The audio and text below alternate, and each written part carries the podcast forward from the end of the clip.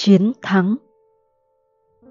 Khẩn cầu Phật chiến thắng cho con một lời khuyên, làm thế nào thắng được trong dòng đời đảo điên.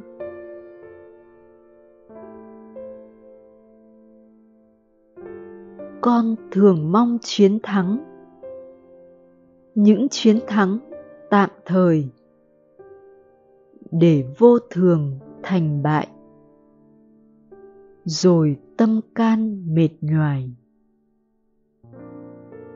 Hãy tìm loại chiến thắng, ở đó mãi chẳng rời. Thắng trong cả chiến bại là chiến thắng cái tôi. Vào trận nhiều đối thủ với khuôn mặt khác nhau, hãy chỉ thấy gương mặt của nhận biết nhiệm màu. Dù trải bao cuộc chiến, con sẽ chẳng thể thua. Con là đại chiến thắng, ngắm cuộc đời như mơ.